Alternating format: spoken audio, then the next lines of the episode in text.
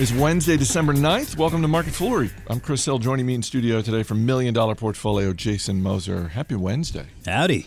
Welcome back. Welcome back. You Yeah, were you were down I, in uh, Georgia. We got a lot to get to today. We've got Costco, we've got Kinder Morgan, Yahoo, Chipotle. We have a lot to get to. But Yeah. give me 30 seconds of your weekend. You were down in Georgia I at- was, at, a yeah. member guest tournament with your Well, dad. no, this actually wasn't the member guest. I go down in May. Every May, I go down to the member guest with him. Uh, and then in the fall, towards Christmas, I just take another uh, few days to go down there and visit, say hi, and uh, play a little golf as well. So that's what this trip was. But I flew into Atlanta, drove down to where they live in Moultrie, which is about three hours southwest, and smoked cigars, drank beer, played golf. Nice. Uh, not necessarily in that order, but close. How'd you shoot? Uh, you know, it wasn't bad. I you don't get to play a lot of golf nowadays, so uh, 81 the first day was a little disappointing. Had kind of a tough back nine, but I brought it up with a nice 76 on the second day, so I felt a little bit better about that. Any money changing hands on the links? Uh, you know, I'd, I'd say at, at the end of the day, I broke about even. Nice. Uh, so you know that that's you know we're never never really big big high dollar rollers out there. Just a couple of bucks here and there to make it interesting. Just to make it interesting. Yeah, exactly. To have a point. Speaking of interesting, Costco reported quarterly profits that fell. I don't even remember the last time they uh, that that happened. First quarter profits down 3.2 percent. Their revenue was lower than expected. Uh, look, Costco is as steady a business as there is, but I think that's a little of why this is surprising. Yeah, well, I mean that's just it. It's steady, and and because it is relatively well established, you know, it's not a secret. It's big, so uh, you know the growth is a bit tougher to come by. I think the the biggest problem with Costco now is you know the, the what this quarter brought was a a pretty big slowdown in membership fee growth um, a little bit less than 2% there versus somewhere in the neighborhood of 6% a year ago. And and so really that's you know one of the things we love about Costco is that membership model where I mean you know that that membership model allows them to keep prices just rock bottom low for their members uh, all year long and and members repay that uh, in the form of customer loyalty. They just renew those subscriptions, uh, memberships year in and year out. Um, but you know the problem is, you know, look at the top line there. Revenue grew one percent over the same year last year. Like you mentioned, net income was down. Earnings per share was down. Um, the question we keep asking ourselves in MDP, this is holding an MDP, and we love the business. It is a pretty right valuation, and when we start having to bring in the question of of the membership fees, you know, the question is now can they continue to add memberships to grow that number? And and if they have trouble adding memberships, what kind of pricing power can they, can they afford to sort of eke up prices a little bit there to grow that to grow that membership fees number? They see a, a big international opportunity out there still. Um, I'm a little bit less optimistic that they could actually achieve that 50-50 split one day. Today it's far more uh, weighted towards the domestic uh, store base, about 700 stores total. So it's you know it's one of those really quality businesses. It just looks like it's had such a great run. I mean, it's kind of expected when you when you deliver numbers like these. The international locations also tamped down a little bit because of how strong the U.S. dollar has Yeah. been. So that that hurts them a little bit as well. Yeah. Yeah, I think, I mean, and, and it's a good point. Uh, again, I mean, the majority of the stores domestically, and, and when we consider currency effects, I mean, we don't ignore them. I mean, certainly it's, it's good to understand where a company makes most of its money, and, and Costco makes most of its money here. Um, and so we tend to look at those currency effects over longer periods of time as kind of a wash. You know, some some periods they're up, some periods they're down, and, and um, overall they kind of they kind of even out the longer your timeline uh, is. Probably worth pointing out that this was a tough comp. I mean, Yeah. I'm, I'm, Yeah, I'm yeah. not making excuses for them, but the fact of the matter is, their first quarter in, uh, results in 2014 were massive. I mean, Mm-hmm. they- you know, profits were up somewhere, I think, north of 15 percent. You know, their comps were really strong. So this was this was a tough comp, but you know what? That's that's what you get when you keep growing your business year after year. Yeah, that's precisely it. And I mean, you know, you you look at that and you say, okay, well, it's not like their numbers were bad. Their numbers were, like you said, they're going up a, a, a tough comp there. The stock is, is obviously done very, very well. And and you know, on the flip side, maybe this is something where you know it makes the bar a little bit easier to clear a year from now. And and so perhaps the opportunity is now if you believe that this business still has uh, some room to run. And and we think in MDP it definitely does. Um, it, it's going to be slow growing though, and and I, and I don't know that they necessarily have quite as big an opportunity out there internationally as as maybe they believe, but they're the ones running the business, not me. Following up on our story from Monday about Kinder Morgan and our conversation of whether or not they were going to cut their dividend, word last night that they did in fact cut their quarterly dividend from 51 cents a share to 12 and a half cents a share. So that's a 75% haircut. Not the insert sound effect here. Yeah not the cut it down to a penny per share as one analyst was suggesting what's going on with the stock though because after hours the stock fell more than 5% you look at it now this morning it's up around 6 7% that's a anytime I see a double digit swing like that, that always gets, uh, or, or, yeah, that, yeah. It, it, gets my attention. What's going on? It seems like we've seen a lot of those double digit swings in earnings season and when announcements come out like this. I mean, it's worth noting that pre market and aftermarket trading is typically more volatile because it's more computer based and, and, they're kind of matching up specific orders there. So I, I, don't think it necessarily quite brings in the human element that normal everyday,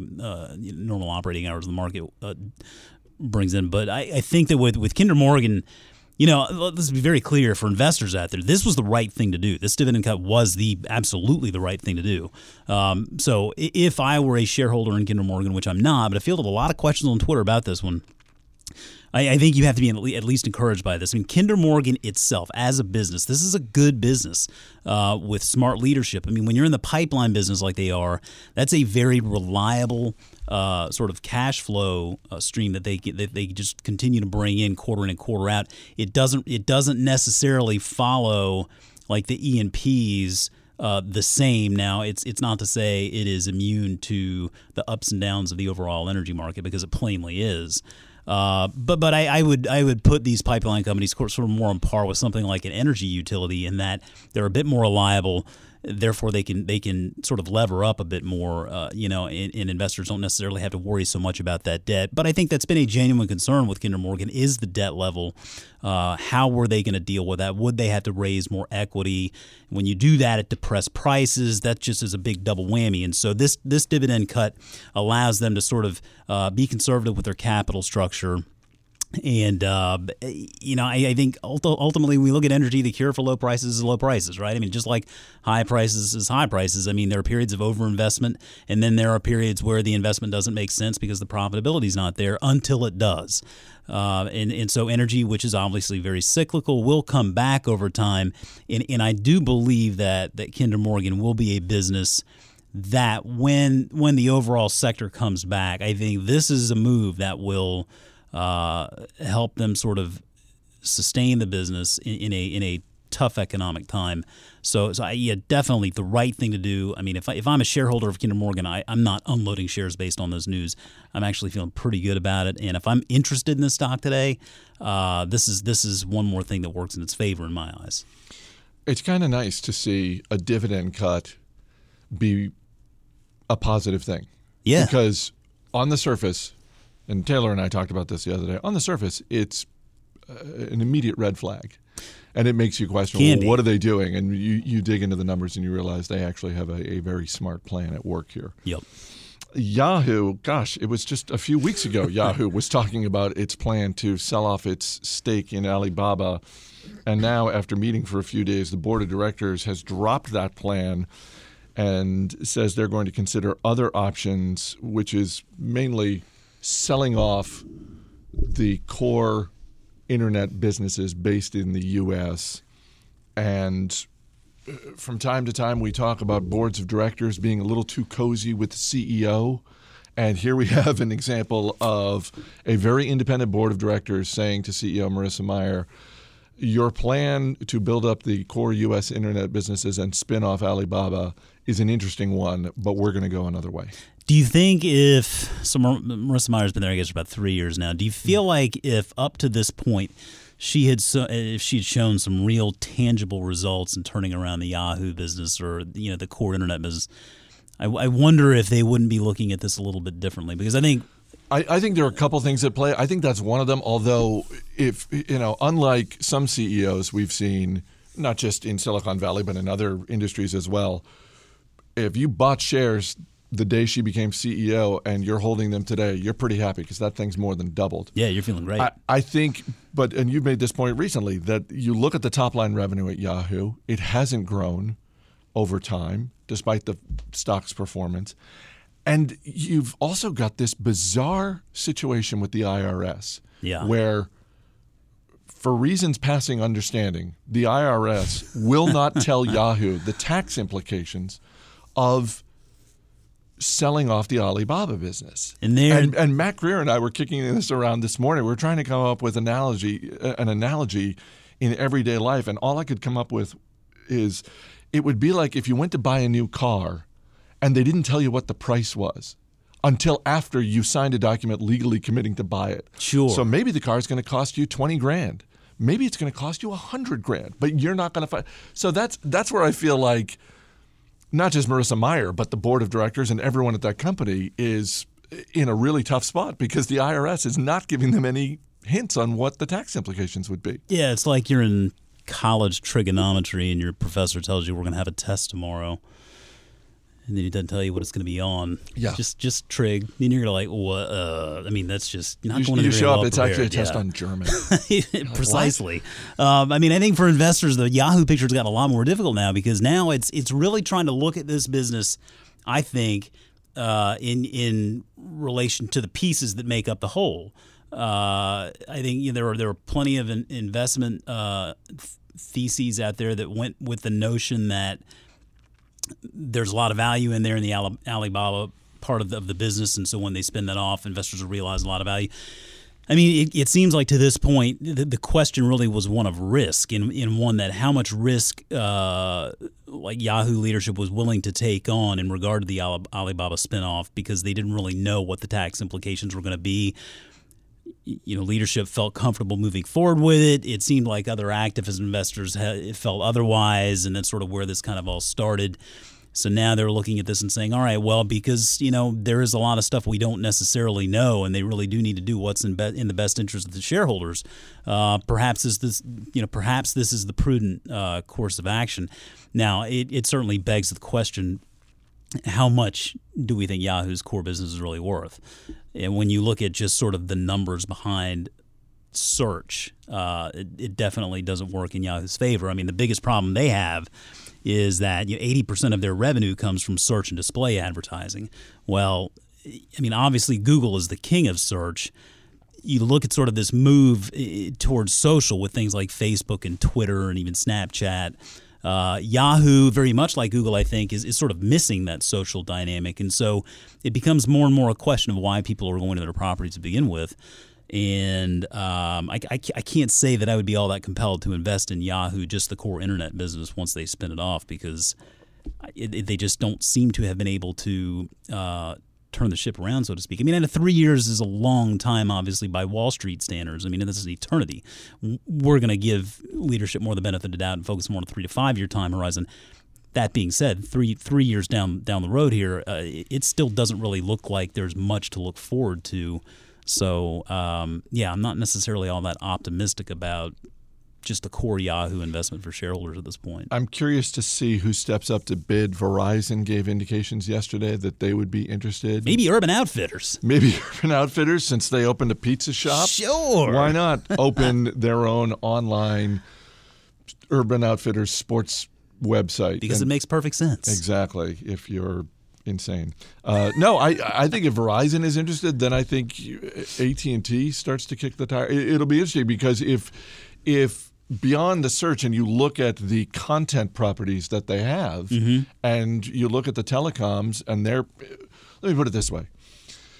If Verizon's going to plunk down money for AOL, I was just going to say then AOL. Verizon is absolutely looking at Yahoo Sports, Yahoo Finance, and other media properties, and I'm sure AT and T and the others will be kicking the tires as well. if, if there's one thing more obsolete than a Yahoo email address, and by the way, I've got one still, it's an AOL email address, right? Do you think?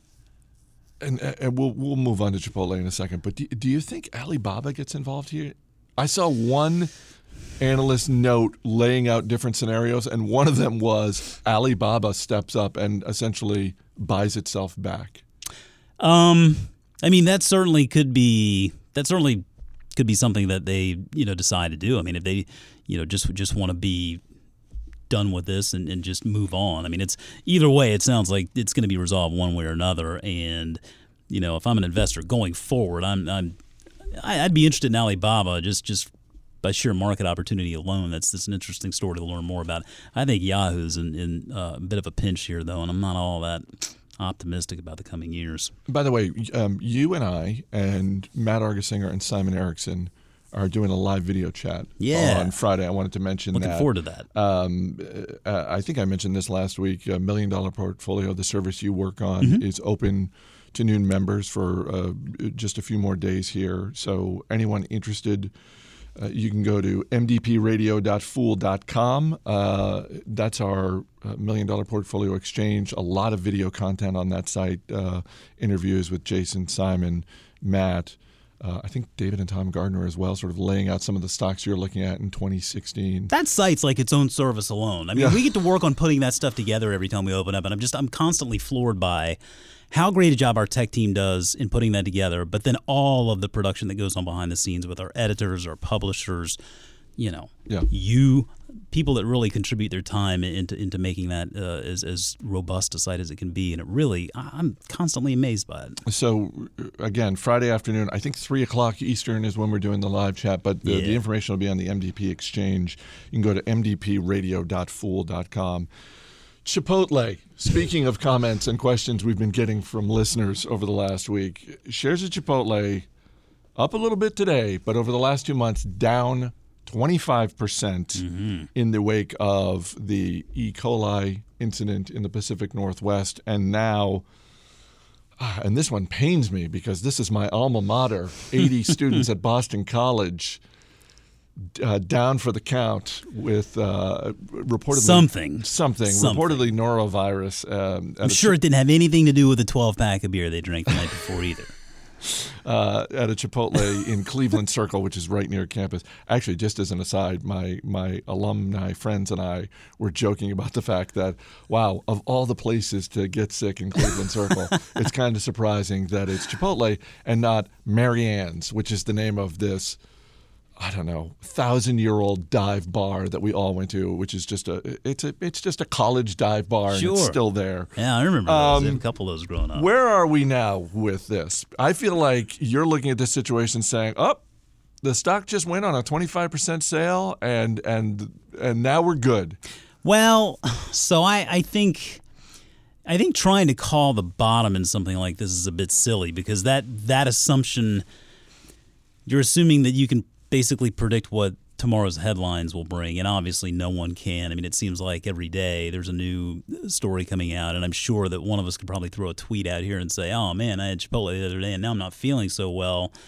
When it could be any any you know one, any number of things, and, and that would still probably make a headline at some point. Some someone would take it and run with it. Yeah, I was talking our buddy Robin Rifkin out there in Seattle, I think, right? Yeah. in Seattle. Um, we were talking on Twitter last night. And he, he's you know he we talk a lot about investing, and he and he's thinking that you kind of wait sort of a six week grace period. Let, let's see if they can get by six weeks without making any headlines in regard to this. And then that's when you kind of feel like, okay, maybe this is water under the bridge. And I think that's certainly a reasonable way to look at it. I mean, I, I, I would focus probably less on on the timing there. I think generally speaking, I think the I think it's going to get worse before it gets better um, because we really don't know a whole heck of a lot other than you know some people were getting sick from eating at a Chipotle. I mean, I've eaten at Chipotle a number of times during this whole window and continue to, and never really uh, had any worries. I haven't gotten sick or anything. I mean, it's not to make light of the situation, but I mean, this, you know, these guys have made it 22 years to this point, and and for something like this to happen now, I mean, this is part and parcel of the food and- and beverage industry.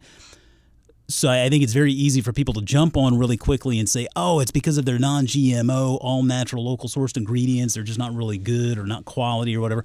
Well, they made it to this point, you know, so they've been doing something right, and and f- they're far from the first to, to have you know a situation like this come down on them. I mean, if Starbucks just recalled a bunch of food from their stores that was linked to Costco's recent E. coli outbreak.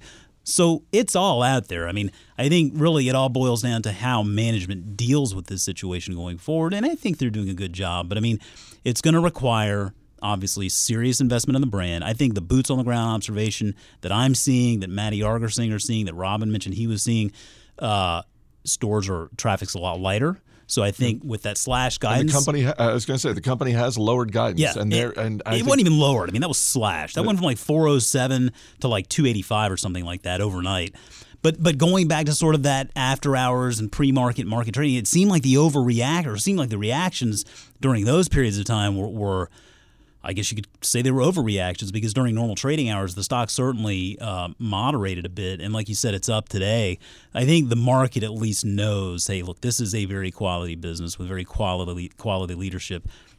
These guys make you know missteps all the time. I mean, it's it's look at Netflix. I mean, in, Qwikster and.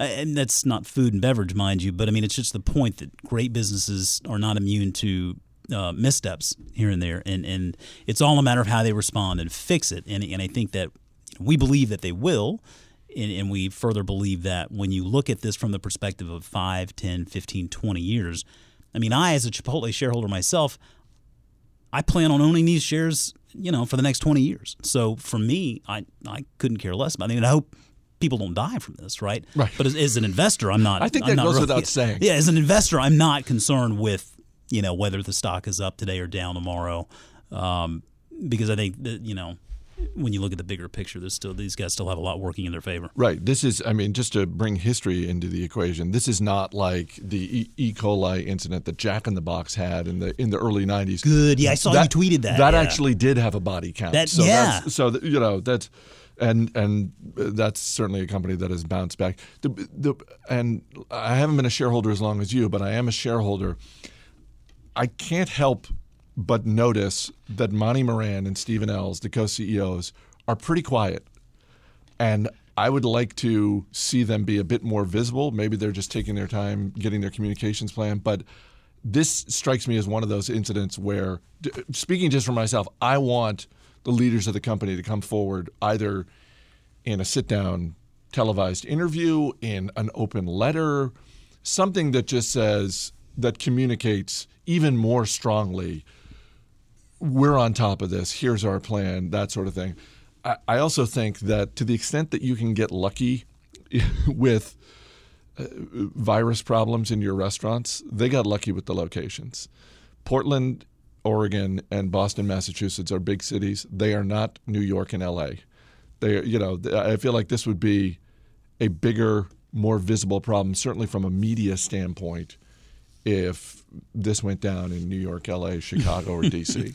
Yeah, I think you're right. I mean, I think, you know, on the flip side of that coin is that with social media today, with, I mean, particularly, it seems that you know, stuff just disseminates so quickly on Twitter that, I mean, it's really certainly made the country and the world much smaller. Um, I, I, I agree with you. I think I, I would, I mean, I feel like they've, their response has been okay. I think it's been good. I mean, I know that they're being proactive and trying to figure out what's going on. They've got an area on their website that at least kind of, you know, talks about it. I mean, I think it would be nice to see uh, Elsa Moran together. Maybe try to try to do something to sort of uh, make people feel a little bit better about the situation. I mean, um, John Mackey and Walter Robb with Whole Foods uh, did that when the pricing scandal came out. Uh, Reed Hastings, I think, did that during the Qwikster thing as well. Um, and I think it was with Ted Sarandos. And so I, I think that could be something that could be helpful. And by the same token, we also made fun of those guys when they did that. Remember? I mean, the, the bit, yeah. Hastings video was, was not the highest of quality. Yes. And let's just say they're they're not actors, right? Right. And maybe maybe that's good, maybe that's bad, but it was it was they seem to be a little bit more scripted than than probably uh, empathetic, and and I think that's the key there is to really come across as, as truly concerned and empathetic, and they just need to figure out the best form for them to communicate that. Uh, before we wrap up, uh, again, mdpradio.fool.com. I'll, I'll put that URL in the description uh, of the podcast. Uh, as we've been doing this month, uh, trying to just add a little bit of spice to your holiday music lineup. And uh, my oldest brother, Luke, um, has something that he calls the first rule of cover songs. And I think that that sort of gets at the challenge for anyone cutting a holiday album is that and and my brother's rule is the first rule of cover, cover songs is you got to bring something new to it. Yeah. And there are a lot of versions of holiday songs out there. They're perfectly fine. People are good, you know, there are good singers out there. But the, the ones that are special bring something a little new to it, make it, you know, a little different in some way. And so Absolutely. that's that's what today's song does uh, from the movie Jack Frost, 1998. Oh, Michael yeah. Keaton, who's just killing it lately with, Yeah, between is. Birdman and Spotlight. He's just crushing it. Jack Frost, not a great movie, but uh, his version of Frosty the Snowman, I, I, I'm calling that great. Thanks for Like, being here. thank you. As always, people on the program may have interest in the stocks they talk about, and the Motley Fool may have formal recommendations for or against. So don't buy or sell stocks based solely on what you hear. That's going to do it for this edition of Market Foolery. The show is mixed by Dan Boyd. I'm Chris Hill. Thanks for listening. See you tomorrow.